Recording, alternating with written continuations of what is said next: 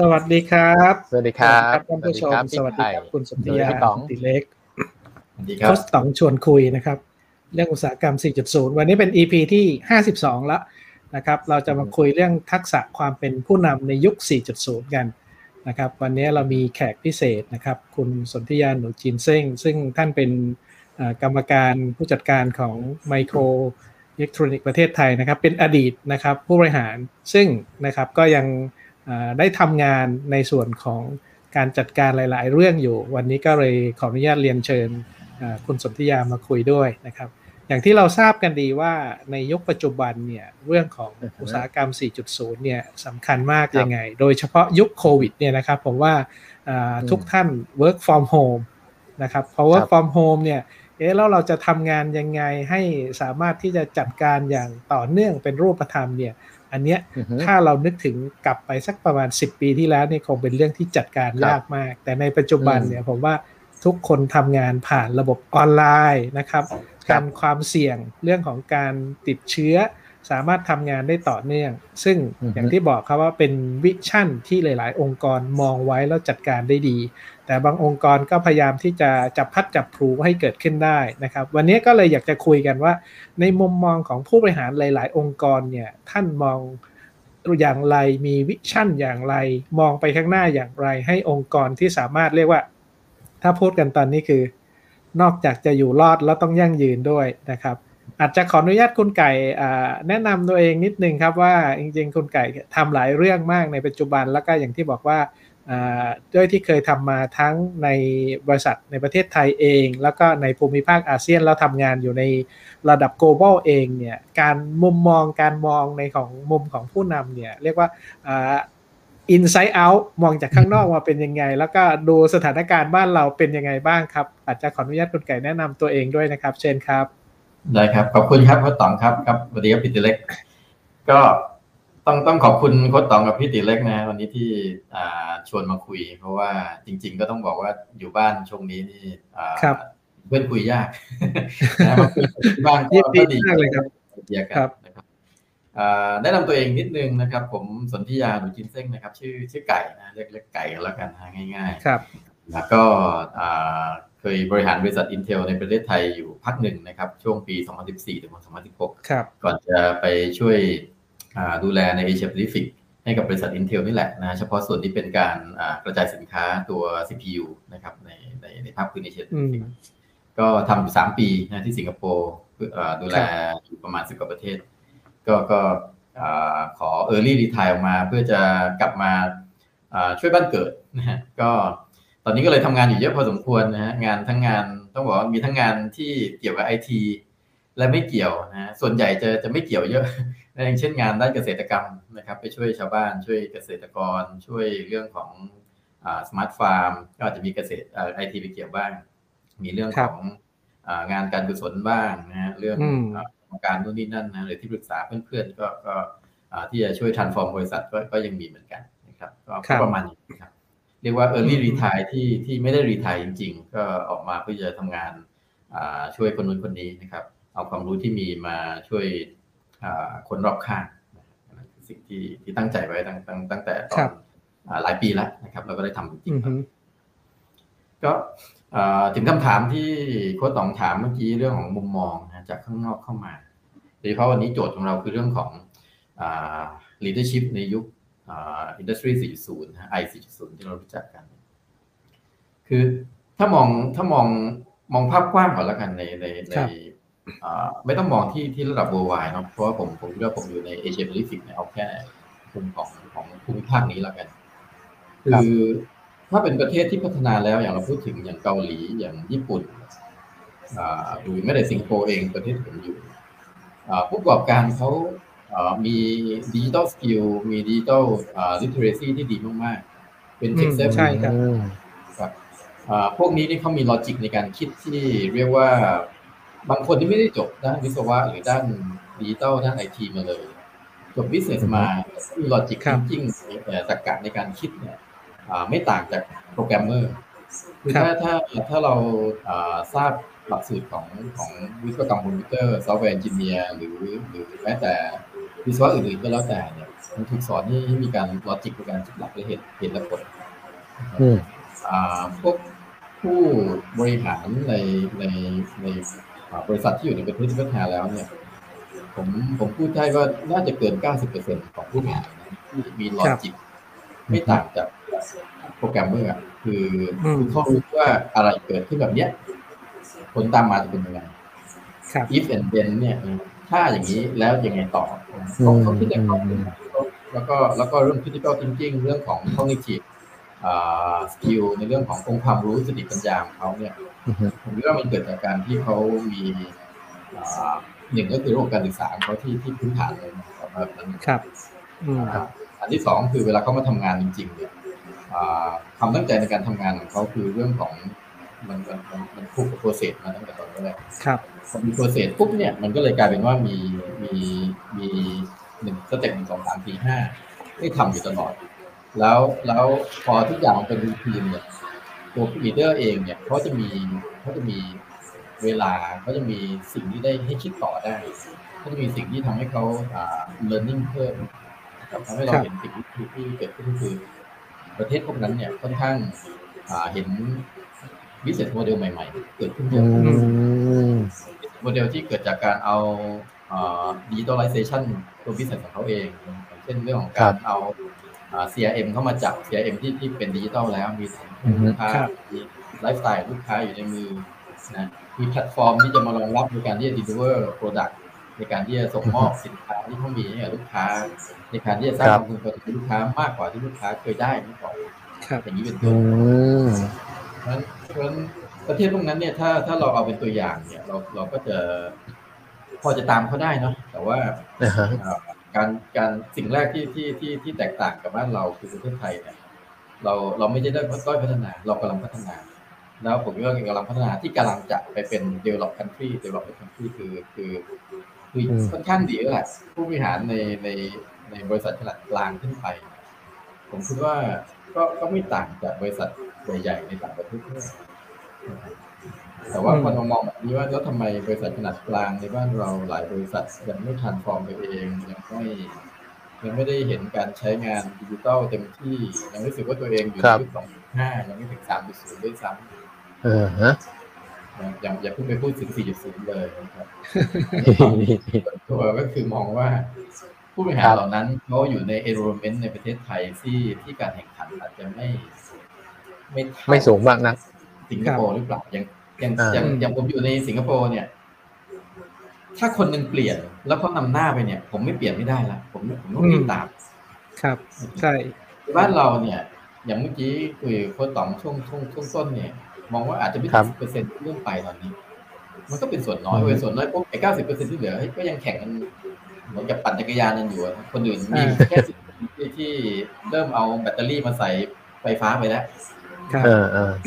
เออเออแต่เก้าสิบคนยังปั่นอยู่เฮ้ยมีเพื่อนเยอะไม่เป็นไรไม่รีบ ไปเรื่อยอืมๆลืมนึกถึงไปว่าเดี๋ยวสิบคนที่ไปข้างหน้านั้นน่ะสงสัยเดี๋ยวจะมีทำจักรยานเพิ่มขึ้นมาอีกเก้าสิบคันเท่าเราในการเป็นร้อยคันเราเก้าสิบที่สามหลังหายไปครับนั้นอาจจะอืเป็นความมที่ยังยังยังยังไม่เข้ามาคันแข่งขันอาจจะยังไม่ยังไม่สูงมากพออืมครับ ก็ก็อันนี้เป็นเป็นเป็นมุมมองที่ผมคิดว่าถ้าเทียบจากอ่า ต่างประเทศกับในประเทศเราตอนนี้ทำไมครับคำถามคืออือฮึทำไมเราถึงยังรู้สึกช้าอยู่ในการครับเข้าสู่อินดัสทรีสี่สิบอืมฮึอืมฮึถ้ามองแบบนี้ครับคุณไก่ก็อย่างที่บอกว่าผมเชื่อว่าผู้บริหารอ่าทุก ๆ องค์กรนะครับ ท่านสำเร็จมาแล้วเพราะถ้าไม่สำเร็จมาเนี่ยคงไม่ได้ขึ้นมาเป็นผู้บริหารแน่ๆ แต่เนื่องจากอืมว่าปัจจุบันเนี่ยเรื่องของอุตสาหกรรม 4.0 เนี่ยบางเรื่องเป็นเรื่องใหม่ ไม่มีอยู่ในครับตำราเรียน นะครับต้องอืมจะเรียนบางคนเทคคอร์สเนี่ยต้องไปเทคคอร์ส MIT นะครับแล้วค่อยกลับมาอืมดูว่ามันคืออะไร ถ้าเรามองเมื่อกี้คุณไก่พูดถึงเรื่องของ critical thinking อ่า digital literacy ณปัจจุบันเองเนี่ยผู้บริหารเองท่านท่านต้องอาจจะต้อง unlearn relearn มาเนี่ยคิดว่าทักษะอะไรในยุคอุตสาหกรรม 4.0 ที่ผู้บริหารเองเนี่ย ต้องเรียนรู้ก่อน เพราะว่าก่อนที่จะไปสั่งคนอื่น ถ้าตัวเองไม่รู้มันก็สั่งได้ไม่ไม่ถึงแก่นนะครับอันอะไรที่เป็นเรียกว่าทักษะสำคัญที่ควรจะมีอย่างที่คุณไก่เห็นว่าในสิงคโปร์หรือว่าใน global เนี่ยเขาก็เริ่มเปลี่ยนกันตรงนี้ละถ้าไม่เปลี่ยนเนี่ยตัวเองอยู่ไม่ได้เพราะคนอื่นไปละคือครับคือมีประโยคนึงก่อนที่ที่อ่าผู้นำหรือผู้บริหารในในองค์กรจะต้องเอามาเบรนวอชตัวเองให้ได้ก่อน ครับคือรักของตัวเอง ประโยคนั้นก็คือว่า best practice become yesterday อืมอะไรที่เคยทำได้ดีมาก่อนนะมันมันเป็นมันเป็นอดีตไปแล้วครับอืมอืมมันเอามาใช้ไม่ได้แล้วอืมต้องเบรนวอชตัวเองให้ได้นะครับ อย่าคิดว่าสิ่งที่เคยสักเซสมาเคยสำเร็จมาในอดีต มันจะใช้ได้อีก มันมันไม่ใช่นะในยุครัคบในยุค4.0เนี่ยมันไม่ใช่เรื่องนั้นแหละคือถ้าไปมอง เราย้อนกลับไปยุค1.0ตั้งแต่เรื่องของไอ้ steam power ใช่ไหมเรื่องเครื่องจักรไอ้น้ำอืมเป็นเรื่องไฟฟ้านะยุค assembly line มันก็ยังมี process ที่มันค่อนข้างเหมือนเดิมแค่เปลี่ยน engine อืมครับ best practice มันยังใช้ได้อยู่เมื่อเราพูดครัถึบงในอุตสาหกรรมพอมายุคของคอมพิวเตอร์ยุค automation มันก็ best practice เดิมนะ แค่ลายเดิมคุณเปลี่ยน automation ใส่เข้าไปเอา computerize ใส่เข้าไปอืมครับอืมแต่พอมายุค 4.0 เนี่ย ไอ้ practice เดิมๆที่บอกจะเป็น assembly line แบบเดิมไม่ได้แล้ว มันจะกลายเป็นโมดูลแยกๆยิบย่อยๆ เล็กๆออกไป มันจะกลายเป็นอ่าเรื่องของอาการทำตรงนู้นนิดตรงนี้หน่อยนะครับลายอาจจะไม่ใช่ลายเดิมแล้วหนึ่งลายจะกลายเป็นสิบลาย หรือหนึ่งลายเดิมอาจจะเป็นลายเลยก็ได้ครับครับก็ไอ้ไอ้ตรงเนี้ยที่บอกว่าเป็น practice มันใช้ไม่ได้ เราต้องผู้บริหารเนี่ยต้องต้องบอกตัวเองก่อนว่า อันเดิมใช้ไม่ได้นะทีนี้อันเดิมมันมีอะไรบ้างถ้ามองมองใน ผู้นำไม่ใช่มองในอุตสาหกรรมครับมองใน skill ของผู้นำเนี่ยอะไรคือที่เดิมที่ที่คิดว่าจะต้อง enhance แล้วกันต้องเพิ่มนะครับอืมคือถ้ามอง leader ทั่วไปอ่าเราเราก็มองว่า leader เนี่ยน่าจะต้องมีสักประมาณสักสักสี่มุมครับอ่าอือฮึมุมแรกคือมุมขององค์ความรู้สึกหรือสติปัญญาของตัวเอง ที่เป็นเรื่องของ critical ครับ thinking เราพูดเมื่อกี้เรื่องของ active ครับ learning เรื่องของอืมการที่ active listening ห รือการที่จะต้องสามารถที่จะอ่าอ่านเขียนได้ดี เรื่องของการที่จะอ่าพูดได้ดี lead ได้ดีนะครับครับอืมอันนี้คือเรื่องของความรู้สึกปัญญาตัวเราเองละเรา enhance ได้ครับตรงเนี้ยครับมันมันใช้ได้ดีอยู่แล้ว แต่ที่อยากให้เพิ่มในในสกิลด้านนี้ด้านแรกนะก็คือเรื่องของ active learning คุณต้องเรียนคุณไม่ active learning คุณไม่ได้เลย ตัวที่ต้องเพิ่มตัวเนี้ยผมเชื่อว่าผู้นำส่วนใหญ่ที่จะเขาจริงๆดีอยู่แล้ว active listening ส่วนใหญ่จะเป็นอยู่แล้ว แต่ active learning อาจจะไม่ค่อยมี เพราะอาจจะมองว่าอืมเอ๊ะไม่มีเวลาเรียนรู้อย่างมากก็แอดแค่อ่านข่าวสาร ดูสิ่งแวดล้อมแต่ละวันเพื่อจะดูว่า competitor เอ่อ competitive environment เป็นยังไงครับตลาดเป็นยังไงเพื่อจะปรับเปลี่ยนวิธีการแนวคิดหรือ strategy ในการทำ business ครับ แต่ไม่พอละนะครับบอกคุณจะต้องมีโอกาสมีเวลาหาเวลาที่จะต้อง active learning สร้างตัวเองขึ้นมาอืม ทีนี้เรียนอะไร เดี๋ยวไปดูกัน นะครับสกิลวันที่สองก่อนอันที่สองที่ที่ leadership จะต้องมีอยู่แล้วนะครับคือเรื่องของ skill ที่เป็นเรื่องของ interpersonal เพราะว่าเรา manage ลูกน้อง manage ทีมนะครับเรื่องของ negotiation เรื่องของการดีลอือบฮึเรื่องของการดีลกับลูกค้า เรื่องของการครับดีลกับอ่าคู่แข่งอ่าฮะ interpersonal ตรงนี้เนี่ยมีอยู่แล้วอืมอืม interpersonal ส่วนที่อยากให้เพิ่มในในอ่าผู้นำในยุคนี้ก็คือเรื่องของ persuasion อืมเราจะไปเห็นเหตุผลว่าทำไมต้อง persuade เก่ง persuade ก็คือการครับ influence การที่จะไปชักชักจูงให้คนอื่นเนี่ยเห็นตามเราให้ได้ หรือทำตามครับที่เราอยากอยากอืมอืมไม่ใช่เป็นคำสั่งนะฮะไม่ใช่เป็นออเดอร์ คือถ้าอืมถ้าผู้นำคนไหนที่เป็น manager ที่บอกว่าเป็นผู้กำกับเป็นออเดอร์อยู่ตลอด คุณใช้วิธีออเดอร์ไม่ได้แล้วในยุคครับ industry ครับอืมอืมอืมโดยเฉพาะมีเด็ก Gen Y Gen Z เข้ามาทำงานด้วยเนี่ย คุณต้องอื persuade มครับมีต้องต้องชักจูงเขา นะครับครับให้เขาเห็นว่าว่าอันเนี้ยมันใช่มันมันจะต้องทำอืมนี้ด้านที่สามเนี่ยคือด้าน business skill นะครับ business skill เนี่ยคือแน่นอนการเป็น manager การเป็น leader เนี่ยคุณรู้เรื่อง business ในการที่จะบริหารคนบริหาร talent บริหารเรื่องของ financial resource บริหารเรื่องทรัพยากรทั้งหลายนะฮะบริหาร material บริหาร supply อะไรก็แล้วแต่นะครับนั่นคือครับ business skill อันเนี้ย คุณมีอยู่แล้วอืมยังไม่ต้องเพิ่มอะไรมากตอนนี้แต่เดี๋ยวไปบวกกับกับ skill ข้อที่ห้าที่ผมคิดว่าอาจจะต้องเพิ่มอย่างมากเลยนะครับเราไปดูครับ skill ข้อที่สี่ก่อน skill ข้อที่สี่เนี่ยคือเรื่องของ strategic skill strategic skill เนี่ยเป็นเป็นเรื่องของผู้อ่า leader ระดับระดับผู้นำองค์กรที่จะต้องวาง strategy ขององค์กรอืมครับซึ่งแต่เดิมเนี่ยคุณอาจจะตั้งวิชั่นไม่ยากเท่าไหร่ objective ของของอ่าบริษัทอาจจะไม่ได้ไม่ไม่ได้อะไรมากมาย แต่ตอนนี้มันเริ่มยากขึ้นเหมือนที่อ่าทางโค้ชต๋องกับพี่ตีเล็กอ่าใส่ครับหัวข้อมาเรื่องของ Google World นะครับอ่าฮะครับวันนี้เนี่ยมันโอลทายมาก มันมัน uncertain มากนะครับ complex ครับด้วยใช่นะครับครับ แล้วมันมันไม่เคลียร์มันเบลอๆนะครับ เพราะฉะนั้นการตั้งอือม objective เนี่ย มันไม่ได้ง่ายเลยนะบางครั้งบอกว่า objective ตั้งไว้อย่างเงี้ยครับมันอาจจะตั้งง่ายก็จริงนะพูดง่ายครับ ว่าด้วยครับวงการที่มันเกิดขึ้นเนี่ย บวกกับ industry 4.0เนี่ย objective นั้นมันมันมันมันเป็นไปได้หรือเปล่าอืออืมได้จริงหรือเปล่านะครับก็ก็อันนี้คือในเรื่องของ business skill เนี่ยผมว่ามันครับมันมันมันมันไม่ได้มาช่วย support ตรงนี้สักเท่าไหร่ครับใน strategic อืม skill ตรงนี้เนี่ยอ่าผู้บริหารจะต้องมี vision ที่ที่จะต้องเอา skill ข้อที่ห้าอีกแล้วนะครับ เข้ามาครับเข้ามาก็คือสิ่งที่ผมมองว่าเมื่อก่อนผู้บริหารไม่ต้องมี skill ตัวนี้ก็ได้ คือคนอืมคุณจะต้อง digital literacy คุณต้องมี digital digital skill ครับแล้วก็tech savvy ในตัว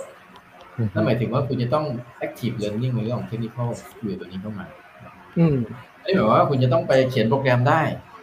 นะ leadership ไม่จำเป็นต้องไปนั่งเขียนโปรแกรมได้ leadership ไม่จำเป็นครับจะต้องไปบอกว่าอ่าจะต่อ network ตัวนี้ยังไงนะครับ 5G คุณจะ networking มันยังไง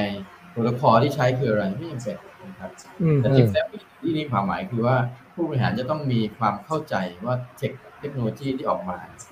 มันมีผลต่อ vision ของเราอย่างไรการตั้ง objective นะครับ แล้วก็มันมีผลกับการที่เราจะดีลกับคนยังไงนะครับทำงานผ่านโซเชียลไง interpersonal skill เมื่อกี้ที่อยู่ใน skill อันที่สองเนี่ย จากครับเดิมที่เคยคุยได้คุยได้ ตอนนี้มันมีโซเชียลเข้ามา มันมีเรื่องของการข้อมูลข่าวสารที่ถึงผู้อื่น ที่เป็นที่ครับเกิดขึ้นเหมือนกันนะเพิ่มเข้ามาคุณจะต้องใช้ดิจิตอลพวกนั้นเพื่อเป็นประโยชน์ได้อย่างไรอืมอันนี้คือคือ skill ข้อที่เป็นเรื่อง digital skill ที่ต้องเข้ามา ซึ่งไม่ได้หมายความครับว่าเป็น software engineer หรือต้องไปเข้าใจเรื่อง programming ต้องไปเข้าใจ 5G เข้าใจเรื่องของ automation robot ทำงานยังไง ไม่ต้องครับ แต่ว่าให้เข้าใจบริบทของมันว่าอ่าพอพวกนี้เกิดขึ้นแล้วเนี่ย คือมันเหมือน if and then ในการเขียนโปรแกรมอะถ้าพวกนี้เกิดขึ้นแล้ว แล้วธุรกิจเราจะเป็นดิจิทัลพวกนี้ 5G impact เรายังไงอืมอืมอ่า IoT impact เรายังไง ครับ Cloud Big Data Impact เรายังไงอือืมมครับที่นะครับที่เขาต้อง realize เพราะฉะนั้นผมถึงมองว่าอ่าอย่างน้อยเนี่ยบุคลิกหรือว่าอ่าอ่าคุณสมบัติของ leader ที่จะที่จะเอาตัวรอด เอาบริษัทให้รอดหรือโตได้ใน Industry 4.0 ทำ Digital Transformation ได้ skill ห้าด้านที่ผมว่าเนี่ยก็จะต้องมี และด้านที่ห้าคือคือด้านใหม่ผมถือว่าเป็นด้านใหม่สำหรับหลาย ๆ คนเลยนะครับครับแล้วก็ skill ข้อนี้เนี่ยอืมอ่าต้องบอกว่า SME เนี่ยเสียเปรียบนะครับผู้นำใน SME โดยส่วนใหญ่คือคนที่เป็นเจ้าของธุรกิจ อืมฮึจับจับผูวันแรกขึ้นมาเขาตั้งธุรกิจขึ้นมาเลยเขาไม่เคยเรียนรู้ด้วยวิเศษด้านอื่นมาเลยเขาอาจจะไม่เคยได้ใช้ดิจิตอลจากด้วยด้วยด้วยซ้ำไปครับครับใช่ใช่แต่องค์กรใหญ่ ๆ เนี่ย ผู้บริหารโตมาตั้งแต่เริ่มเป็นพนักงาน ไปอยู่หลายๆแผนกผ่านมาทุกอย่างนะครับ ใช้ดิจิตอลเรียนรู้ตั้งแต่ทางฝั่งของเทคโนโลยีฝั่งของเซลล์ฝั่งของ marketing ฝั่งของไฟแนนซ์ฝ่ายเป็นผู้บริหารผู้เรียนรู้มาเยอะเพราะโอกาสที่ผู้บริหารองค์กรใหญ่เนี่ยจะจะเบรนวอชตัวเองได้ก่อน แล้วก็อ่าจับประเด็นได้ก่อนว่าเรื่องไหนสำคัญอือฮึแต่ละส่วนอิมแพคเขายังไงมันก็เลยง่ายกว่าครับขณะที่ SME อ่าฮะเนี่ยเรื่องของธุรกิจจับขึ้นมาปุ๊บเฮ้ยผมมีตังค์ผมมีทุน ผมจะลงทุน ผมอาจจะจบ business แอดมินมา อาจจะจบเศรษฐศาสตร์มา หรืออาจจะจบ marketing มาบางคนจบวิศวะมาอ่าแต่ว่าไม่เคยได้ลองลงมือทำจริง ๆ ว่าให้ sell ก็ sell ยังไง เพราะว่าผมมาจ้างลูกน้องครับคือบางคนอาจจะไม่เคยรู้ด้วยซ้ำว่าอ่า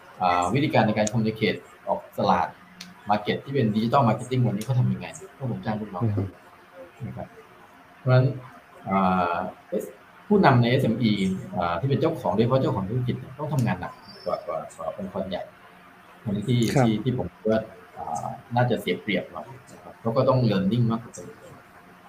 อืมก็อาจจะเป็นคำตอบหนึงที่ที่ตอบคำตอบแรกอ่าคำถามแรกของโค้ชตองที่ถามว่าไอ้บ้านเราเนี่ยครับที่ที่ปัญหาเพราะอะไรผมมองอ่าว่าฮะ อาจจะเป็นเพราะเหตุนี้ด้วยเหมือนกันครับ ในมุมของอสมัยก่อนเนี่ยเราจะพูดคำหนึ่งนะครับ ก็คือ put the right man on the right job จากที่ผมได้เข้าไปคุกคีให้คำปรึกษากับหลาย ๆ องค์กร ซึ่งคำนี้มันดูเหมือนจะไม่พอ เพราะว่า จริง ๆ แล้วการ put the right man on the right job เนี่ย มันยังไม่เรียกว่าไม่มีอำนาจ ไม่มีบารมีเพียงพอมีดาบนะครับ แต่ไม่มีอำนาจบารมีเพียงพอในการ transform องค์กรเนี่ย เห็นด้วยกับคุณไก่ว่าจริง ๆ เองเนี่ยผู้บริหารเนี่ยต้องลงมาคุกคลีลงมาให้ความสัมพันธ์ เพราะว่าเรื่องนี้เป็นเรื่องใหม่ มีโอกาสเรียกว่าโอกาส fail ค่อนข้างสูง โอกาสสำเร็จน้อย ถ้าท่านไม่ลงมาจริง ๆ ให้ความจริงจังกับมันไม่ขับเคลื่อนเนี่ย ตรงเนี้ยโอกาส fail ค่อนข้างเยอะ โดยเฉพาะอย่างที่บอกว่าเรามอง digital skill นะครับบางเรื่องใหม่มากนะครับผมมีตัวอย่างที่ดีมากเรื่องหนึ่ง ซึ่งเป็นพี่ที่มาเรียนในหลักสูตรอีดิทที่เราจัดให้กับสภาอุตสาหกรรมนะครับ จริงๆ พี่เขาเป็น CEO แล้วนะครับ แต่ผมได้มีโอกาสลงไปสัมผัสท่านเนี่ย ท่านมาถึงบริษัทมาสักประมาณ7จ็ดโมงเช้า นั่งทานข้าวที่โรงอาหารเสร็จปุ๊บ พอทานข้าวเสร็จก็ต้องเดินย่อยเพราะเดินรอบโรงงานนะครับ นี่ครับซีอนะครับ เดินรอบโรงงานย่อยเสร็จปุ๊บกลับมาทำงาน สิ่งหนึ่งที่ผมรู้สึกประทับใจมากตอนที่ท่านมาเรียนก็คือ ท่านถือกระเป๋าเหมือนนักศึกษาเลยนะครับ มีแฟ้มในแต่ละคลาสที่เรียนเสร็จแล้วทำการบ้านส่ง แต่บางอย่างทำเองไม่ได้ครับ เพราะมันใหม่มากอย่างเขียน diagram network เนี่ยท่านเขียนไม่ได้แน่นอน แต่สิ่งที่ท่านทำก็คือเอาการบ้านเนี่ยกลับไปให้ทีมงานช่วยเขียนแล้วมาอธิบายให้ท่านฟัง นะครับ แล้วท่านก็อ๋อเข้าใจแล้วแล้วรู้สึกเหมือนกับท่านก็มาเล่าแบบแซวกันเล่นๆเป็นสารภาพว่า ผมรู้สึกเสียใจมากเลยน้องๆเขาขอซื้อเซิร์ฟเวอร์ขอซื้อ firewall เนี่ยเราไม่ให้เพราะเราเรียกว่ามันเป็น expense มันไม่มี benefit ในองค์กร แต่พอตอนที่มันเรียกว่ามีโควิด มีทำ work from home เนี่ยเรื่องนี้กลายเป็นเรื่องสำคัญเลย เพราะอย่างที่บอกครับว่า active listening แล้วก็อย่างที่บอกว่าต้อง ดูนอกจาก work smart แล้วผู้บริหารในการเปลี่ยนแปลงองค์กรในยุคนี้ต้อง work work hard ด้วยนะครับคุณไก่ อันนี้ผมไม่แน่ใจว่าในองค์กรระดับโลกเนี่ยเขาทำกันแบบนี้หรือเปล่าไม่แน่ใจ ก็จริง ๆ เนี่ยไม่ต่างกันนะฮะคือคือผมอยู่ในองค์กรในช่วงที่บางช่วงช่วงที่ผม move จากจากเมืองไทยไปอยู่สิงคโปร์คือช่วง transform ของบริษัทอินเตอร์พอดีนะครับต้องต้องเรียนว่าตอนนั้นเนี่ยเราก็ ไม่ไม่ไม่ต่างจากที่เรากำลังคุยตอนนี้ครับ คือต้องมองว่าเรากำลังตั้งบริษัทใหม่เลยทุกอย่างตำแหน่งเนี่ยตำแหน่งทั้งหลายเนี่ยต้องมาคิดยังไงตำแหน่งนี้จำเป็นไหมตำแหน่งนี้ต้องมีไหมตำแหน่งนี้ต้องทำอะไรprocess เป็นยังไงนะครับ define ยังไงหมดเมื่อกี้ที่โค้ชตองบอกว่า leader ต้องเป็นผู้เอ่อต้องเป็นคนลงมานำเองในการ transform ถูกต้องเลย เพราะว่าต้องเขาต้องคิดว่าเขากำลังตั้งบริษัทใหม่ ครับอ่าน่าสนใจน่าสนใจไม่ใช่แค่การที่บอกว่าให้ปรับเปลี่ยนนิดหน่อยแล้วจบ อย่างบริษัทที่ที่ของเพื่อนผมที่ผมไปไปเป็นที่ปรึกษาให้ช่วงหนึ่งเมื่อสองปีที่แล้วก่อนโควิดครับก็เขาทานฟอร์มโดยการที่เจ้าของเนี่ย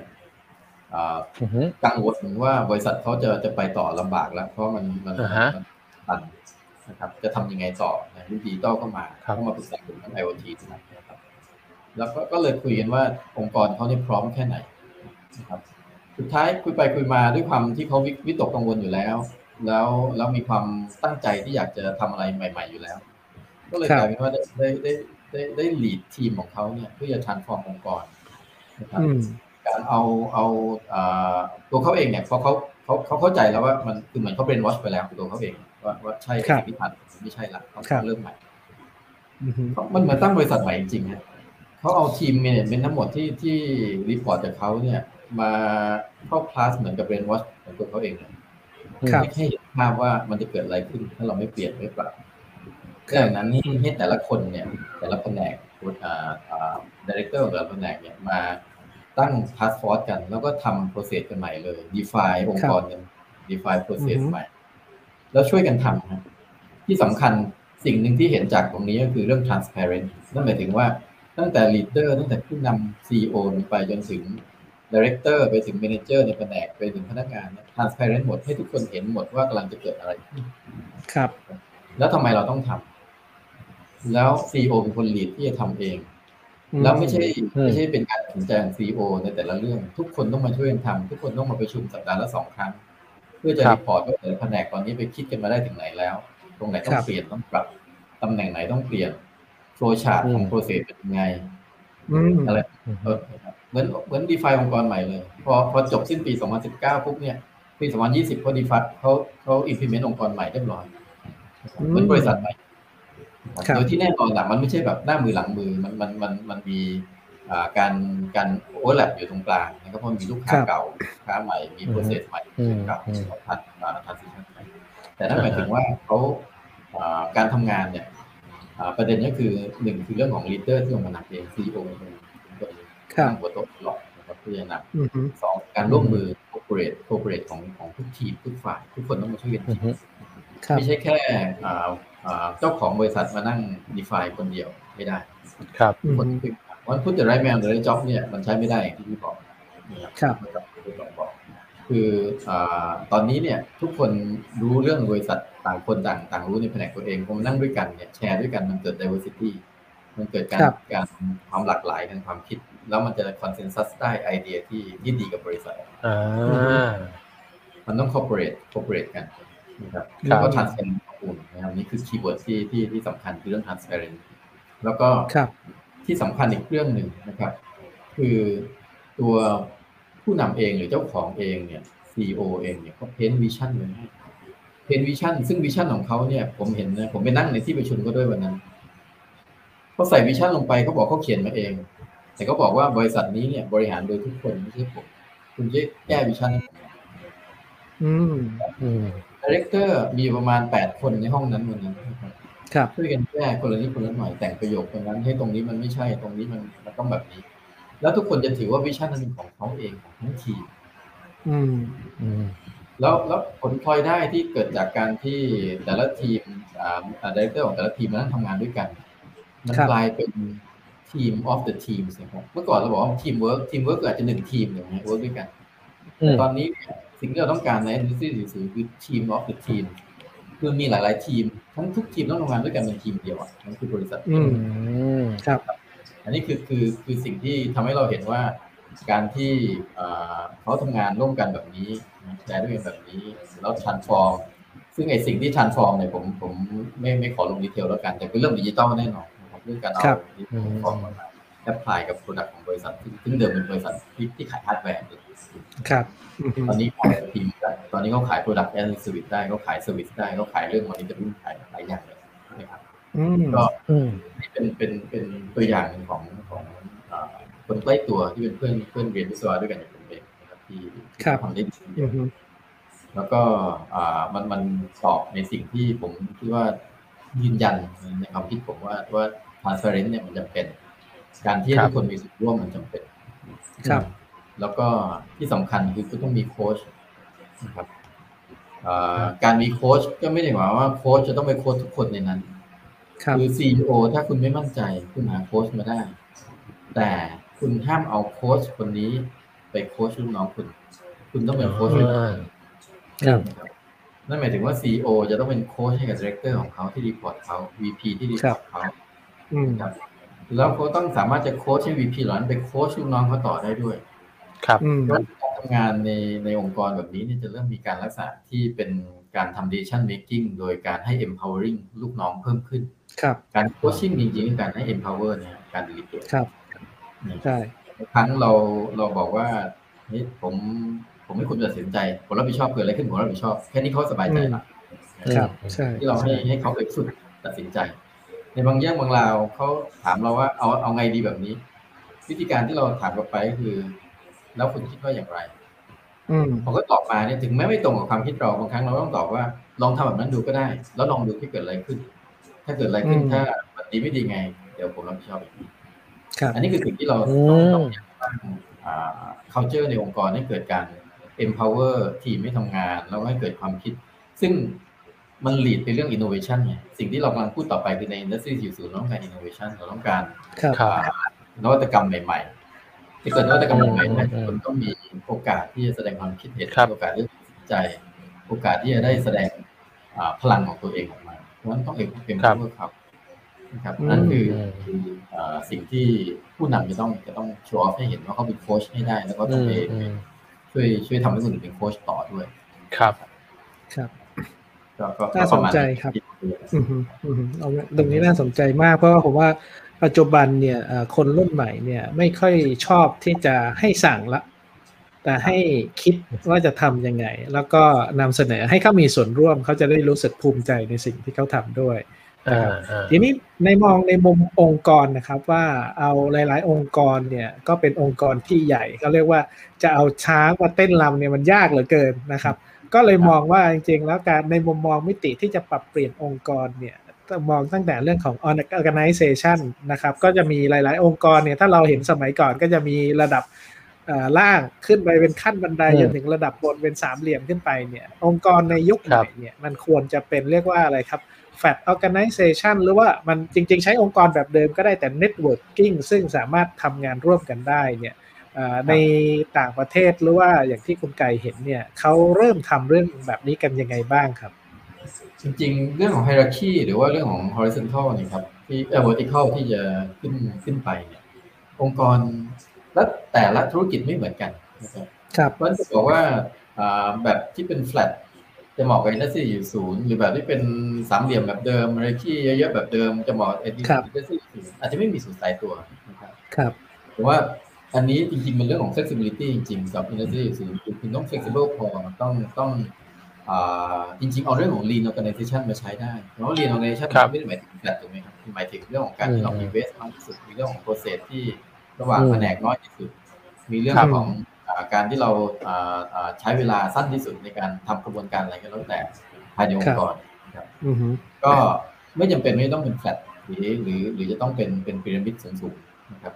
อืมแต่สิ่งสำคัญที่สุดผมว่าที่เราจะเริ่มต้นได้ หรือผู้บริหารหรือเจ้าของบริษัทเนี่ยจะกลับมามองได้ว่า องค์กรเราเนี่ยอ่ามีอะไรจะต้องปรับไหมนะครับ ผมว่าเอาง่ายๆรู้จักคำว่า VUCA World ดีอยู่แล้ว ครับ องค์กรเรา VUCA หรือเปล่านะครับองค์กรเราราคายไหมองค์กรเรา uncertainty ไหมเอออ่าฮะองค์กรเราเนี่ยมัน complex ไหมครับอืมมันมันเบลอๆมันไม่ชัดหรือเปล่า เริ่มตรงเนี้ยอืมผมว่าแทนที่จะมอง VUCA World มองกลับเข้ามาในตัวเราเองนี่แหละอ่า เอ๊ะมัน volatile ไหมทำไม turnover มันเยอะจังเอ๊ะอ่ทำไมผมแค่พนักงานคนหนึ่งต้องไป service ข้างนอกเนี่ย ต้องทำ report เยอะๆเลยไป service วันหนึ่งแปดชั่วโมงไป service ลูกค้าหกชั่วโมงครับต้องเขียนรายงานอีกสองชั่วโมงอะไรอย่างเงี้ยอืมตัวอืมอ่าน่าสนใจตรงนี้ต้องมี manager อีกสอง layer ครับก็ต้องแล้วมา report ถึง CEO บอกอ้ารายงานตัวนี้ถ้างั้นเอาแค่ you direct ไปจบแค่อันเดียวได้ไหมถ้าผมยุบตรงเนี้ยเหลือชั้นจากสองชั้นเดิมเนี่ยผมเหลือชั้นเดียวได้ไหมอันเนี้ยอืมมันนั่นคือแบบนี้ได้ครับหรือบางอันหรือว่าเอ๊ะจำเป็นอยู่เพียงแต่ว่าอ่าอ่า hierarchy เนี่ยมันยังอ่ามันอ่าไอ้ไอ้ที่มีอยู่เนี่ยมันจำเป็นอืมแต่มีบางอย่างที่เปลี่ยนได้อย่างเช่น เอ๊ะอ่าอ่าต้องการอินโนเวชันเนี่ยไอ้คนเนี้ยมันเป็น service มาตั้งนานแล้วย้ายไปเป็นเซลล์บ้างได้ไหมต้องรู้จักอืมเรื่องจากอะไรดีเนี่ยโร rotation ได้ไหม นะครับ เพื่อให้เขาเรียนรู้ได้เพิ่มขึ้น เพื่อขณะที่เขาเรียนรู้ได้เพิ่มขึ้นเขา contribute องค์กรได้มากขึ้น ในเรื่องของการที่จะจะเอาอินโนเวชันเข้ามานะครับอ่าฮะครัคืบอคือสมัยก่อนเนี่ยเราเคยมองว่าพูดถึง right man right job คือใครที่เป็น engineer service ก็ service อยู่วันยังค่ำใครที่เป็ครับเซลล์เก่งให้มันเซลล์อย่างนั้นแหละ อย่าให้มันเป็น manager เลยเดี๋ยวหาเซลล์เก่งๆมาขายไม่ได้เดี๋ยวยอดตก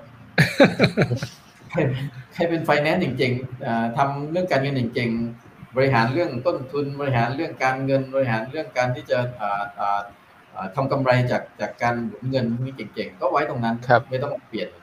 ตอนนี้ไม่ได้แล้วอืมมเราต้องการให้ไฟแนนซ์รู้เรื่องบัญชีมากขึ้น รู้เรื่องเซลล์เยอะขึ้น เพราะเขาจะได้รู้ว่าครับทำไมเวลาเซลล์ขออ่าตรงเนี้ยขอลดราคาตรงนี้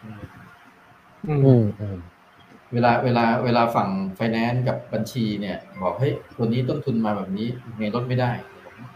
มันจะเป็นอะ คู่แข่งมาอย่างนี้แล้วคุณจะยอมเสียไหมคุณจะยอมอืมคุณจะยอมอืมขาดทุนหรือเปล่าที่จริงอาจจะยังไม่ครัขาบดทุนที่ในขาดทุนกำไรอืมในฝั่งบัญชี KPI คือเอกของฝั่งบัญชีบอกว่ามันไม่ได้ แต่ถ้าบัญชีไม่รู้จักเซลล์เริ่มไปเป็นเซลล์บ้างเรียน marketing บ้างไปเห็น service บ้างไปเห็นอืม HR บ้างก็จะได้รู้ว่าแต่ละคนแผนกทำงานยังไงเห็นเห็นภาพเลยครับนะครับอืมเพราะฉะนั้นอืมสิ่งสำคัญในในในเรื่อง organization เนี่ยผมมองว่าความตายตัวไม่มี แต่ว่าอยากให้มันเป็น flexible มากขึ้น dynamic มากอืมขึ้นอืมโอเคครับมองวูก้าในองค์การองค์กรเรา แล้วแก้วูก้าก่อนนะแก้วูก้าแก้วลทายให้ได้แก้ความคอมเพล็กซ์ให้ได้ อะไรที่ uncertainty หาหา problem ให้เจอแล้วแก้มันถ้าแก้มันอยู่ตรงนั้นได้แล้ว แล้วจับ digitalization ใส่เข้ามาเรียบร้อยเรียบร้อยอ่าเรียบร้อยแล้วนะครับหลังจากนั้นเนี่ยยังไงให้มัน dynamic แล้วทำเกิด innovation ก็คือการ rotate การสร้างคนการ empower คนนะครับ ก็ก็ก็จะทำให้องค์กรเนี่ยสามารถที่จะปรับตัวตาม dynamic ที่เกิดขึ้นในในในที่40ในกูเกิลเวิร์จริง ๆ ได้ ครับก็สุดท้ายผมว่ามันก็กลับเรื่องของโฟกัสเรื่องคนนะฮะถ้าถ้าถ้าที่เราคุยกันมาโฟกัสกับเรื่องคนแหละขณะที่ภาพรวมหลายคนบอกว่ามาโฟกัสดิจิตอลมาโฟกัสที่เรื่องของเทคโนโลยีแต่จริงๆแล้วผมว่าสุดท้ายก็กลับมาเรื่องคนดีเพราะว่า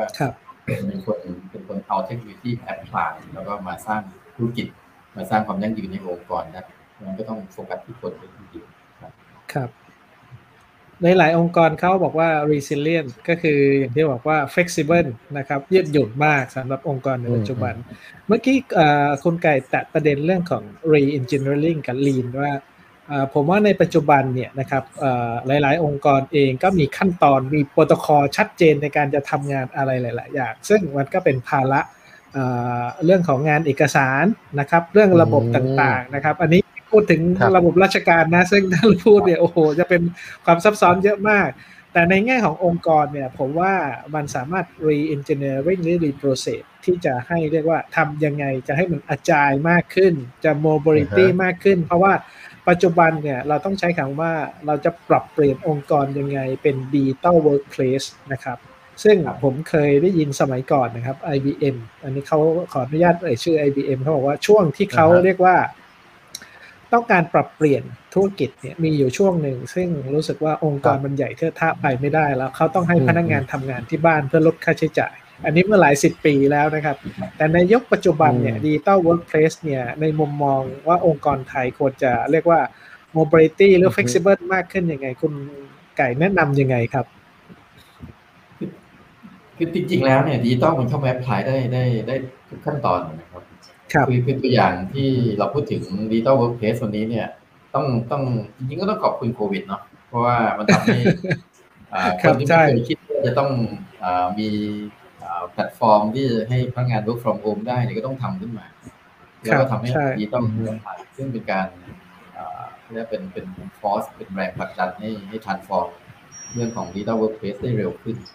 นะครับคือเรื่องของของสุดท้ายกลับไปที่จุดตั้งต้นนะครับผมว่ากลับไปที่จุดที่เราบอกว่าตัวอย่างบริษัทเพื่อนผมเหมือนตั้งบริษัทมันถ้าเรามี เรื่องของบูโรเคซีแบบเดิมแบบระบบราชการที่เขาต้องบอกคือไม่ได้บริษัทเองมันก็มีระบบพวกนี้อยู่ครับใช่เอาเอาเอาแค่ว่า ลองเอาพนักงานที่ที่เป็นหัวหัวกะทิเนี่ย ที่เป็นระดับผู้นำในองค์กรเนี่ยมานั่งด้วยกัน แล้วลองถามนิยมถามบอกว่า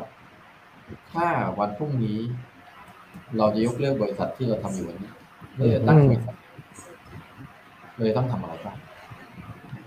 มันไม่ต้องไปนึกถึง process เดิมเลย ไม่ต้องไปไปมองว่า process เดิมหนึ่งสองสามสี่ห้าเราจะลดทอนยังไงได้บ้างครับอีโวคือคือแทนที่จะเป็นเป็นอีโวมันก็คือไปทำ revo เลยปฏิวัติครับ อืมลืมไปแล้ว process เก่าเป็นยังไงเหมือนอย่างอย่างที่บริษัทเพื่อนผมก็ทำก็คือเอาก็มานั่งแล้วก็เอา process ใหม่ดึงมันใหม่หมดเลยคุณจะทำอย่างเงี้ยแผนกมันต้องมีแผนก ว่าแผนกต้องคุยอะไรกันบ้าง เอกสารต้องมีอะไรบ้างแล้วเป็นคนตรวจว่า audit ต้อง audit อะไรบ้างนั่นหมายถึงว่าถ้าเราจะเป็นองค์กรแบบนั้นเนี่ย เวลาจะเอา mobility อย่างที่โค้ดต่องเข้ามาเข้ามาเกี่ยวเนี่ย มันก็จะเอามาใส่ได้ทันที เพราะเวลาเราคิดบริษัทใหม่ปุ๊บเราก็จะมองว่า เอ๊ะ ตรงเนี้ย workspace อาจจะไม่จำเป็นละ workspace ที่เป็น work office เนี่ย อาจจะเหลือแค่ที่ทำงานร่วมกันที่เฉพาะเวลาที่จำเป็นต้องมานั่ง brainstorm ในห้องเดียวกัน ต้องการเห็นหน้าถ้ามีแค่เนี้ยค่าเช่าออฟฟิศไม่ต้องเช่าหนึ่งพันตารางเมตรละร้อยตารางเมตรก็เหลือเฟือ อะไรอย่างนี้เป็นต้น แล้วก็มีแพลตฟอร์มที่เป็น work จากที่ไหนก็ได้ ครับ แล้วก็แทนที่จะมีระบบในการในการควบคุมคนเนี่ยนะครับ ซึ่งผมว่าเก่าไปแล้วนะครับ การควบคุมคนจากแทนการไม่เห็นเขาทำงานหรือเปล่าอยู่ที่บ้านยังไงเนี่ย หาวิธีในการที่จะสร้าง process ในการ manage เรื่องของ KPI หรือเรื่องของอการวัดผลที่เป็นการวัดผลงานนอกจากเวลานอกเหนือจากเวลาทำงานนะครับ ถ้าบริษัทต้องการงานแค่นี้นะครับ งานแค่จำนวนเท่ากับสิบนะครับ บางคนเนี่ยในในในในมันจะมีมาตรฐานของมันบอกว่าถ้าถ้าต้องการให้ได้เงินงานเท่ากับสิบเนี่ย ปกติใช้เวลาในการทำงานสมมุติสิบชั่วโมงนะครับ ทีนี้เราไม่จำเป็นครับต้องไปบังคับอ่าใครคนใดคนหนึ่ง บอกว่าเฮ้ยคุณเอางานนี้ไปทำผมต้องการเนื้อเนื้องานนี่คือสิบไม่ต้องบอกเขาหรอกชั่วโมงนะครับ แต่เราสามารถสามารถจะบอกเขาได้ผมต้องการเมื่อไหร่นะผมต้องการอีกสองวันนะครับ บางคนเขาอาจจะใช้เวลาทำแป๊บเดียววันเดียวก็จบ บางคนอาจจะใช้สองวันเต็มก็ไม่เป็นไรนะครับครับ แต่อย่างน้อยตรงนี้คือคือสิ่งที่เราต้องบริหารก็คือเรื่องของ process ในการที่จะควบคุมอ่าอ่า เนื้องานของเราไม่ใช่ควบคุมคนละเราต้องการให้ได้งานนะไม่ต้องการแต่เดียวกันเนี่ยเนื้องานที่เราได้มาแล้วเนี่ยเรากลับไป feedback เป็น performance ของของคนทำงานได้ด้วย บางคนบอกว่าให้ work from home คุณทำงาน 8 ชั่วโมงจริงหรือเปล่าบริษัทให้ทำงาน8โมงถึง5โมงเย็นคุณทำหรือเปล่าครับเฉพาะเที่ยงถึงบ่ายโมงมันมันมันไม่มันไม่ต้องคุมขนาดนั้นนะบางคนบอกว่าทำงานแค่4ชั่วโมงต่อวันแต่ก็ทำงานได้มากกว่าที่เราตั้งใจนี่ก็ทำด้วยซ้ำครับก็ไม่เห็นว่าเป็นเวลาเขาดูที่เนื้องาน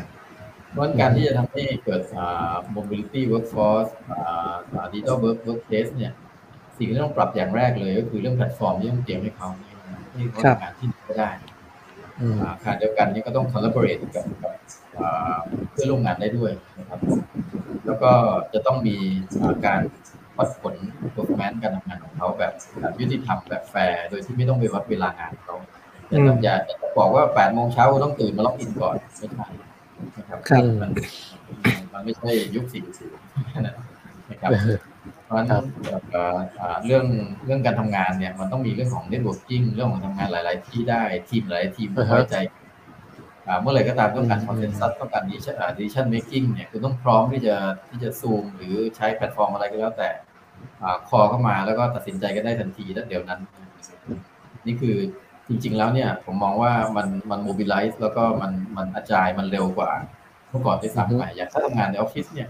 บางครั้งเราบอกว่าเราต้องการที่จะตัดสินใจอะไรบางอย่าง ต้องการเรียกประชุมไหมต้องนัดประชุมล่วงหน้าหนึ่งวันสองวันอย่างน้อยนะครับอือฮึเพื่อจะตัดสินใจอะไรกัน แต่พอเป็น digital workplace ปุ๊บเนี่ยคุณต้องการอะไรตัดสินใจด่วนเฮ้ยของติดอยู่ที่ custom ของเข้าไม่ได้ต้องตัดสินใจด่วนเลยอย่างนี้ว่าต้องทำยังไงขอเรียกประชุมผู้ที่เกี่ยวข้องสามสี่คนด่วนสามทุ่มครับสี่ทุ่มประชุมได้อืม แล้วพรุ่งนี้เช้าแปดโมงศุลกากรเปิดผม act เลย action ผมต้องต้องออกแล้วอืมอะไรพวกนี้นะครับอันนี้คือครับคือความความที่เราดิจิตอลเข้าเข้าเข้า digitalization เข้ามาจับในเรื่องของการอ่าเรื่องครับ process การทำงานในบริษัทอืมซึ่ง digital transformation จริงๆมันกว้างมากนะครับอย่างที่เรารู้คือใช่เราจะเริ่มใช่ทรานส์ฟอร์มตั้งแต่วันนี้โค้ชต๋อมบอก transform ตัววิธีการทำงานนี่เป็น digital workplace ก่อนที่ตอนนี้เราถูก force โดยโควิดอยู่แล้ว ครับอืมใช่ใช่แบบนี้แล้วลองคิดต่อสิว่า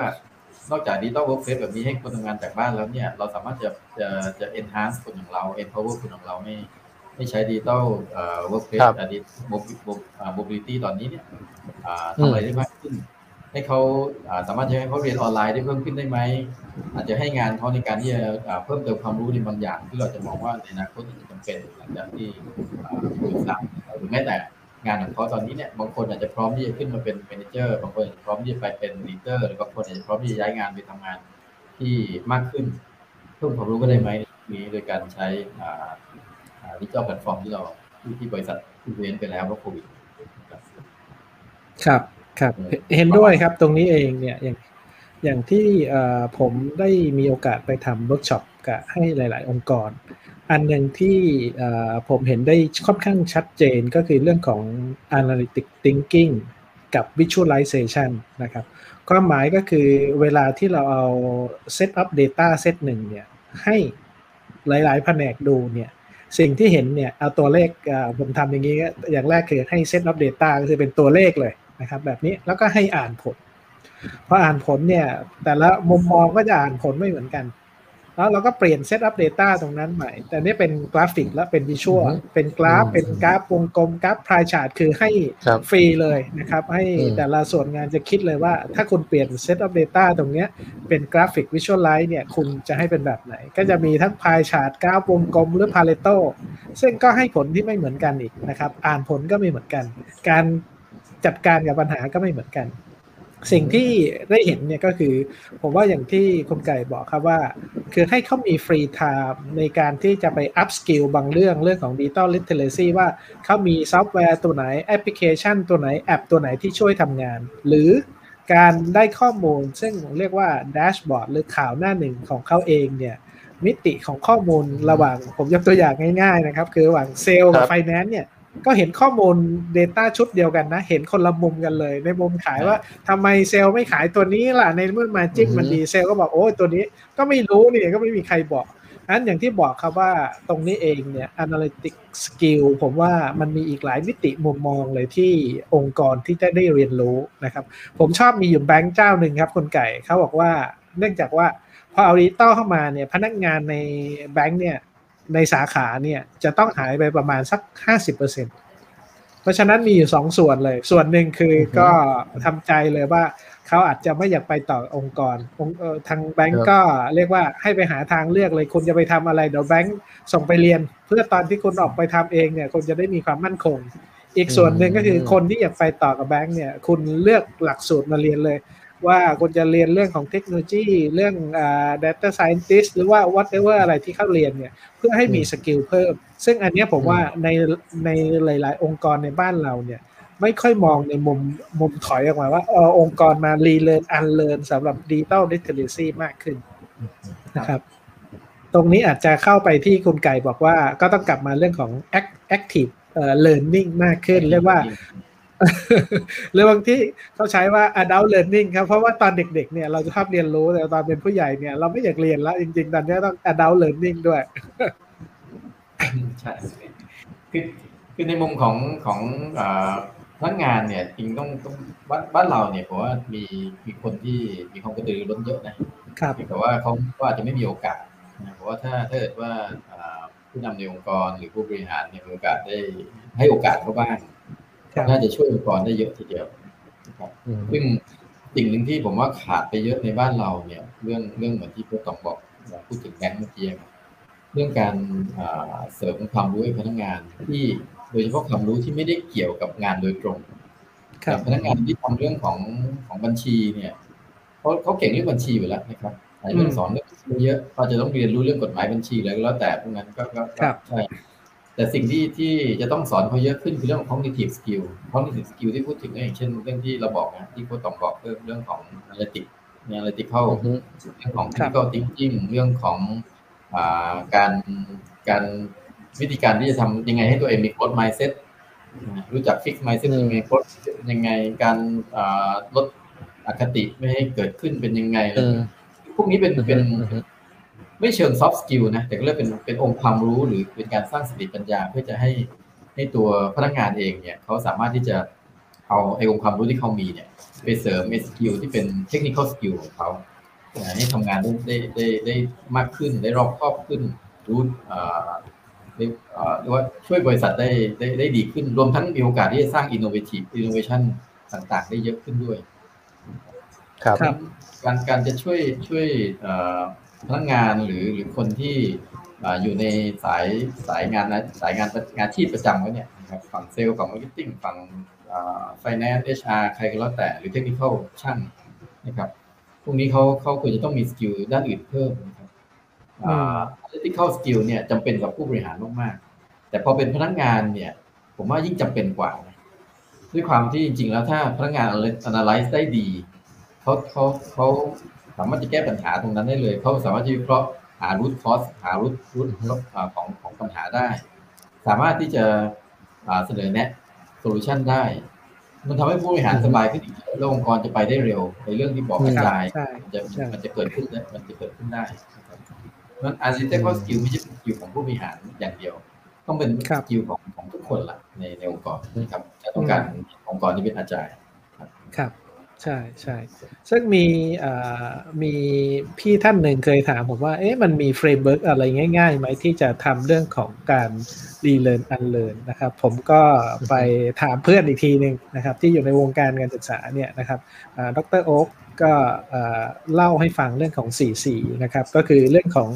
critical thinking skill นะครับ เป็น ทักษะที่มีความจำเป็นในยุค 2000 นะครับ ตอนนี้ 2020 แล้ว อันนี้จริง ๆ 20 ปีละเป็น research ของต่างประเทศ อันแรกคือ critical skill นะครับ อันที่2คือ communication โอ้เราบอกว่าจริง ๆ เราสื่อสารกันได้เนี่ย communication เนี่ยมันซับซ้อนกันนั้น อันที่3ก็คือ collaboration คำเนี้ยผมรู้จักเมื่อสักสิบห้าปีที่แล้ว เอ๊ะ อะไรมันคือ collaboration ไปเปิดดิกดูเลยนะว่ามันมันต่างกับ communication ยังไงนะครับ การทำงานร่วมกัน ตัวที่สี่เนี่ยคือ creativity ซึ่งถ้ามองสี่ตัวนี้ไม่มีตัวใหม่เลยนะ แต่ว่าเข้าไปเรียนรู้แล้วก็เอาไปใช้เวิร์กช็อปแล้วทำให้ดี ซึ่งผมมีตัวอย่างที่ในเมืองไทยนะครับเป็นองค์กรไทยเนี่ยเขาเอาตรงนี้ไปใช้ แล้วก็เขาทำมารู้สึกจะประมาณ 5 รุ่นนะครับ ก็ใช้ได้ดีทีเดียว ผมเลยมองว่าจริงๆ ก็เป็นเรื่องง่าย ๆ ที่องค์กรจะต้องกลับมารีเลิร์นว่าอย่างที่บอก creativity เนี่ยไม่ต้องเป็นเรื่องใหญ่ ถ้าเรามองสมัยก่อนก็คือใครเซนการปรับปรุงเล็ก ๆ น้อยๆหรือว่านวัตกรรมเนี่ยโอ้โห ถ้าพูดถึงนวัตกรรมมันเรื่องใหญ่ แต่ถ้าพูดถึงไคเซนก็คือสำเร็จเล็ก ๆ น้อยๆเนี่ยมันจะเรียกว่าก้าวอย่างมั่นใจแล้วก็เป็นเป็นเรื่องใหญ่ ๆ ต่อไป อันนี้ก็สำคัญนะครับ ผมว่าครับใช่คือคือจริงๆพอพอมาพูดถึงตรงนี้ปุ๊บเนี่ยเราบอกไม่ต้องไปนวัตกรรมใหญ่ ๆ เป็นไคเซนก็ได้ มันก็จะมีคำหนึ่งที่บอกว่า fail fast ถูกไหมอ่าใช่ครับ จริงๆ ผมผมไม่ค่อยอยากใช้คำว่า fail fast เท่าไหร่ผมอยากได้ใช้คำว่า learn fast มากกว่าคือเราอยากบอกว่ามัน fail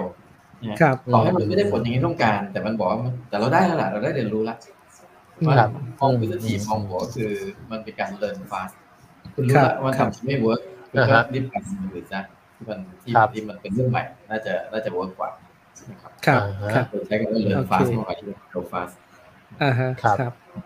อ่าอยากจะ ถามคุณไก่อีกสักประเด็นหนึ่งนะครับ อย่างที่บอกว่าองค์กรเนี่ยนะครับ โดยทั่ว ๆ ไปองค์กรก็มีคนเป็นหลักร้อยห้าร้อยเป็นหลักพันนั้นพอพูดถึงการ transformation เนี่ย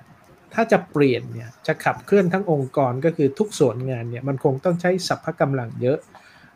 แต่ทีนี้อย่างที่บอกว่าพอจะ transform เนี่ยควรจะ transform จากส่วนเล็กๆ ไปก่อน หรือ transform ทั้งองค์กรเลยเนี่ยเรามีเทคนิคหรือว่ามีหลักคิดยังไงไหมครับ ที่จะ transform ว่าควรจะเริ่มบางโครงการ หรือจะทานฟอร์มทั้งหมดเนี่ยเรามีมุมมองอย่างไรในการฟอร์มที่จะให้มันสำเร็จครับ ในมุมของของของผมเนี่ยเนื่องจากผมมาจากองค์กรใหญ่เนาะก็ครับแล้วก็เป็นองค์กรใหญ่ที่เล่นทานฟอร์มแบบแบบพลิกหน้ามือหลังมือผสมควร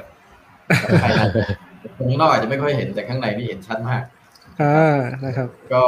อ่าไม่ได้เริ่มจากเล็กๆเนี่ยเวลาพอพอทานฟอร์มปุ๊บเนี่ยมันอย่างที่ผมบอกคือมันเหมือนเริ่มบริษัทใหม่ ตั้งตำแหน่งเป็นใหม่เศษเป็นใหม่แม้แต่บริษัทใหญ่ๆอย่างที่ที่ผมผมเออรี่ออกมาครับก็ก็ใช้วิธีนั้น ครับคือว่าปรับปรับเยอะมาก เพราะฉะนั้นผมก็เลยก็เลยมองว่าจริง ๆ แล้วเนี่ย ถามว่าจำเป็นต้องเป็นขนาดนั้นไหมผมก็มองว่าธุรกิจธุรกิจมันก็มันมันก็มีจุดที่ไม่เหมือนกัน อย่างบางธุรกิจอยู่ในจุดที่ถ้าคุณไม่ปรับทั้งหมดตอนนี้เนี่ย คุณอาจจะอยู่ไม่ถึงปีหน้าหรืออยู่ไม่ถึงสองปีอันนี้ก็ไม่ได้แล้วครับผมผมยกตัวอย่างนี้ก่อนดีกว่า เอาจากธุรกิจเล็ก ๆ อย่างถ้าเป็นธุรกิจร้านอาหาร ครับ สมมุติวันนี้ผมขายอาหารอยู่ อาหารทั่วไปแหละอาหารตามสั่งงานก็แกงดีขึ้นดีผมบอกอไม่ต้องพูดถึงเรื่องของคู่แข่งหรอกอยากจะปรับตัวเองก่อนพอเปลี่ยนเป็นคนช่วงนี้ตลาด healthy เริ่มมานะครับครับขายสลัดขายพวกคีโตที่คนที่ทานคีโตครับเอาเรื่อง healthy เป็นหลัก จับตลาดที่เป็นกลุ่ม ซึ่งคิดว่ามีกำลังซื้อเยอะขึ้นด้วยครับ อันนี้ก็เริ่มเริ่มเริ่มปรับนิดหน่อยเขาเรียกว่าไม่ได้ปรับเยอะครับทีนี้ถ้าเกิดว่าผมบอกว่าเฮ้ย step ที่สองถ้าผมเปลี่ยนจากขายเทปทั่วไปนี้ผมเริ่มไปปลูกปิดโตจากที่ผมขายแต่ชั่นซื้อมาขายไป ผมเริ่มปลูกปิดโตครับก็ค่อยๆทานฟอร์มได้ถูกไหมอันนี้ผมแค่เปลี่ยนเปลี่ยนเปลี่ยน ปรับพนักงานขายว่าเฮ้ยแทนที่คุณจะขายหน้าร้านคุณไปเดินหาลูกค้าได้ไหมครับข้างนอกไปดูตามหมู่บ้านสิผมจะปลูกปิดโตกับเราได้ไหมนะครับแล้วหาได้ลูกค้าปลูกปิดโตมาแล้วเยอะเลยพอสมควรขยายสาขานู่นนี่นั่นอันนี้ผมจะทานฟอร์มอีกโอ้ถึงจุดนี้แล้วไปอีกสักสเต็ปได้ไหมเอางี้ดีกว่า ผมใช้วิธีคือลูกค้าเนี่ย ผมเก็บข้อมูลมาสักประมาณปีหนึ่งแล้ว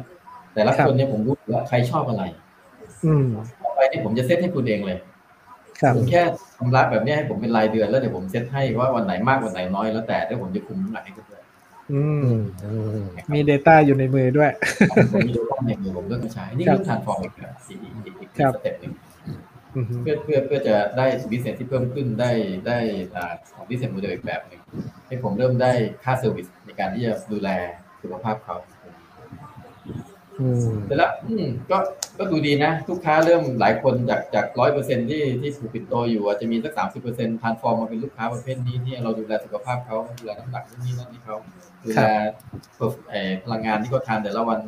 กี่แคลอรี่อะไรก็ว่าไปนะครับมี report report คือเข้าไป พอบอกมันไม่ใช่แล้วต้องไปต่อเดี๋ยวก็มีคนตามมาแล้วมีคนเริ่มทำตามเหมือนเดิมให้ผมไปต่อผมเปลี่ยนละผมเปลี่ยนเป็นธุรกิจ อ่าทำเรื่องของ health health enhancement เลยแล้วกัน เอาเรื่องกินนี่แหละ แต่ผมไปดีลกับโรงพยาบาลด้วย ผมไปดีลกับฟิตเนสด้วย ผมไปดีลกับหลายที่เลย แล้วคุณครัมาอยู่กับผมเนี่ย ผมดูแลให้ทั้งหมดเลย ตั้งแต่เรื่องอาหารการกิน เรื่องของการออกกำลังกาย เรื่องการเข้าโรงพยาบาล เรื่องการส่งคุณตรวจสุขภาพ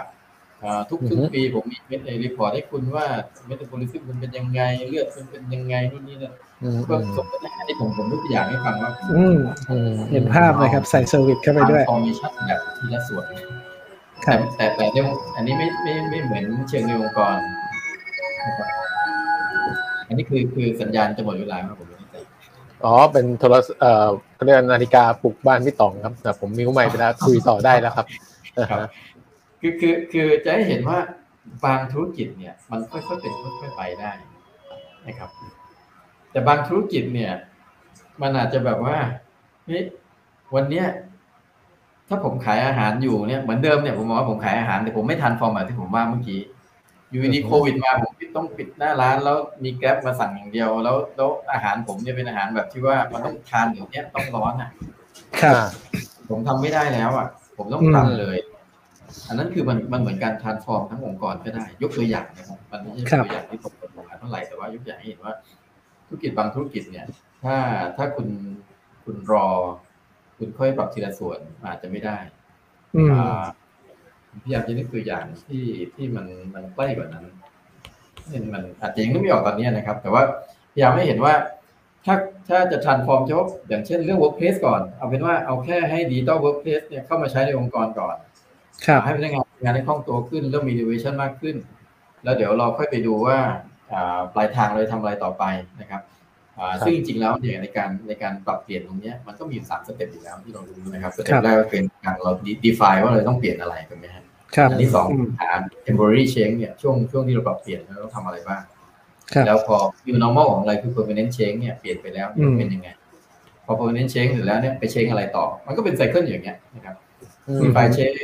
temporary change permanent change แล้วก็ define change ใหม่อยู่เนี้ยซึ่งซึ่งการทำทีละนิดทีละหน่อยเนี่ย มันจะต้องเกิดไซเคิลแบบเนี้ยหลายๆไซเคิลนะคอืรับมครับนำไปสู่ปลายทางว่าเราทานฟอร์มสุดท้ายเป็นยังไงอืมเพราะฉะนั้นมันไม่มีผิดไม่มีถูกว่าจะ transform เอ่อทีละส่วนหรือ transform ทั้งหมดนะครับ แต่ยกตัวอย่างบริษัทของเพื่อนผมที่ที่เขาทำฮาร์ดแวร์ตัวหนึ่งนะครับครับฮาร์ดแวร์ที่ฮาร์ดแวร์ทางฝั่งวิศวกรรมฮาร์ดแวร์ชิ้นใหญ่ๆครับตัวละหลายล้านนะครับอ่าก็ เขา transform ตัวเองแบบแบบแบบพลิกเลย ไม่ได้ทำทีละส่วนด้วยเหตุผลง่ายๆคือคือธุรกิจของเขามันมีคู่แข่ง มันอยู่ครับด้วยการที่บอกว่า ถ้าไม่ซื้อคนนี้ก็ซื้อยี่ห้อเนี่ยอืมไม่คนนี้ก็แค่นั้นเองเพราะโอกาสที่จะจะจะอ่าฮิตเป้าร้อยหนึ่งหรือได้แค่สิบเปอร์เซ็นหรือศูนย์เนี่ยมีสูงมากอืมก็จำเป็นต้อง transform business model เลย แทนที่จะซื้อมาขายไป ครับก็เลยต้องทำ business model ในลักษณะของอ่า as a service อะไรก็ได้ เพื่อให้อืม sustain revenue ให้ได้ ครับอืมเพราะฉะนั้น transform ของเขาเนี่ยก็เลย transform แบบหน้ามือหลังมือ แต่การที่ transform หน้ามือหลังมือ มันก็เกิด process ที่เป็น define change temporary change permanent change อยู่ดีนะครับเพียงในการ define change ของเขาคือ change แบบใหญ่มาก ครั้งเดียวจบ ครั้งเดียวของเขาของครั้งเดียวเนี่ยมันจะเปลี่ยนไปอย่างน้อยใช้อย่างเงี้ยอีกสองสามปีห้าปีอย่างน้อยนะครับ อืม define change เสร็จแล้วเนี่ย temporary change ก็คือไอ้ของเก่าที่ซื้อมาขายไปมันต้องมันต้องคงอยู่ให้ได้ไอ้ของใหม่ที่เป็นตัวเอ่อเดี๋ยว digital platform ใหม่ digital solution ใหม่หรือ product ใหม่ที่เขาเสนอ as a service ออกมา โดยพื้นฐานที่เป็น product ตัวเดิมเนี่ยก็เป็นเรื่องที่ต้อง define กันใหม่ นี่คือ process ใหม่ที่เขาจะ implement ครับ แล้วพอถึงจุดหนึ่งเนี่ย ทั้งหมดมัน merge กลายเป็น permanent change ของเขาคือ emerge กันกลายเป็นว่า ไอ้ product ที่ซื้อมาขายไปเนี่ยมันจะกลายเป็น stack platform แล้วนะเฮ้ยคุณซื้อมาขายไปผมมี option หนึ่งสองสี่ห้าจนถึงแบบกลายเป็นว่าคุณเช่า หรือคุณ leaseอะไรก็แล้วแต่ให้ผมมอนิเตอร์ผม IoT เป็นมอนิเตอร์ถึงถึงคุณ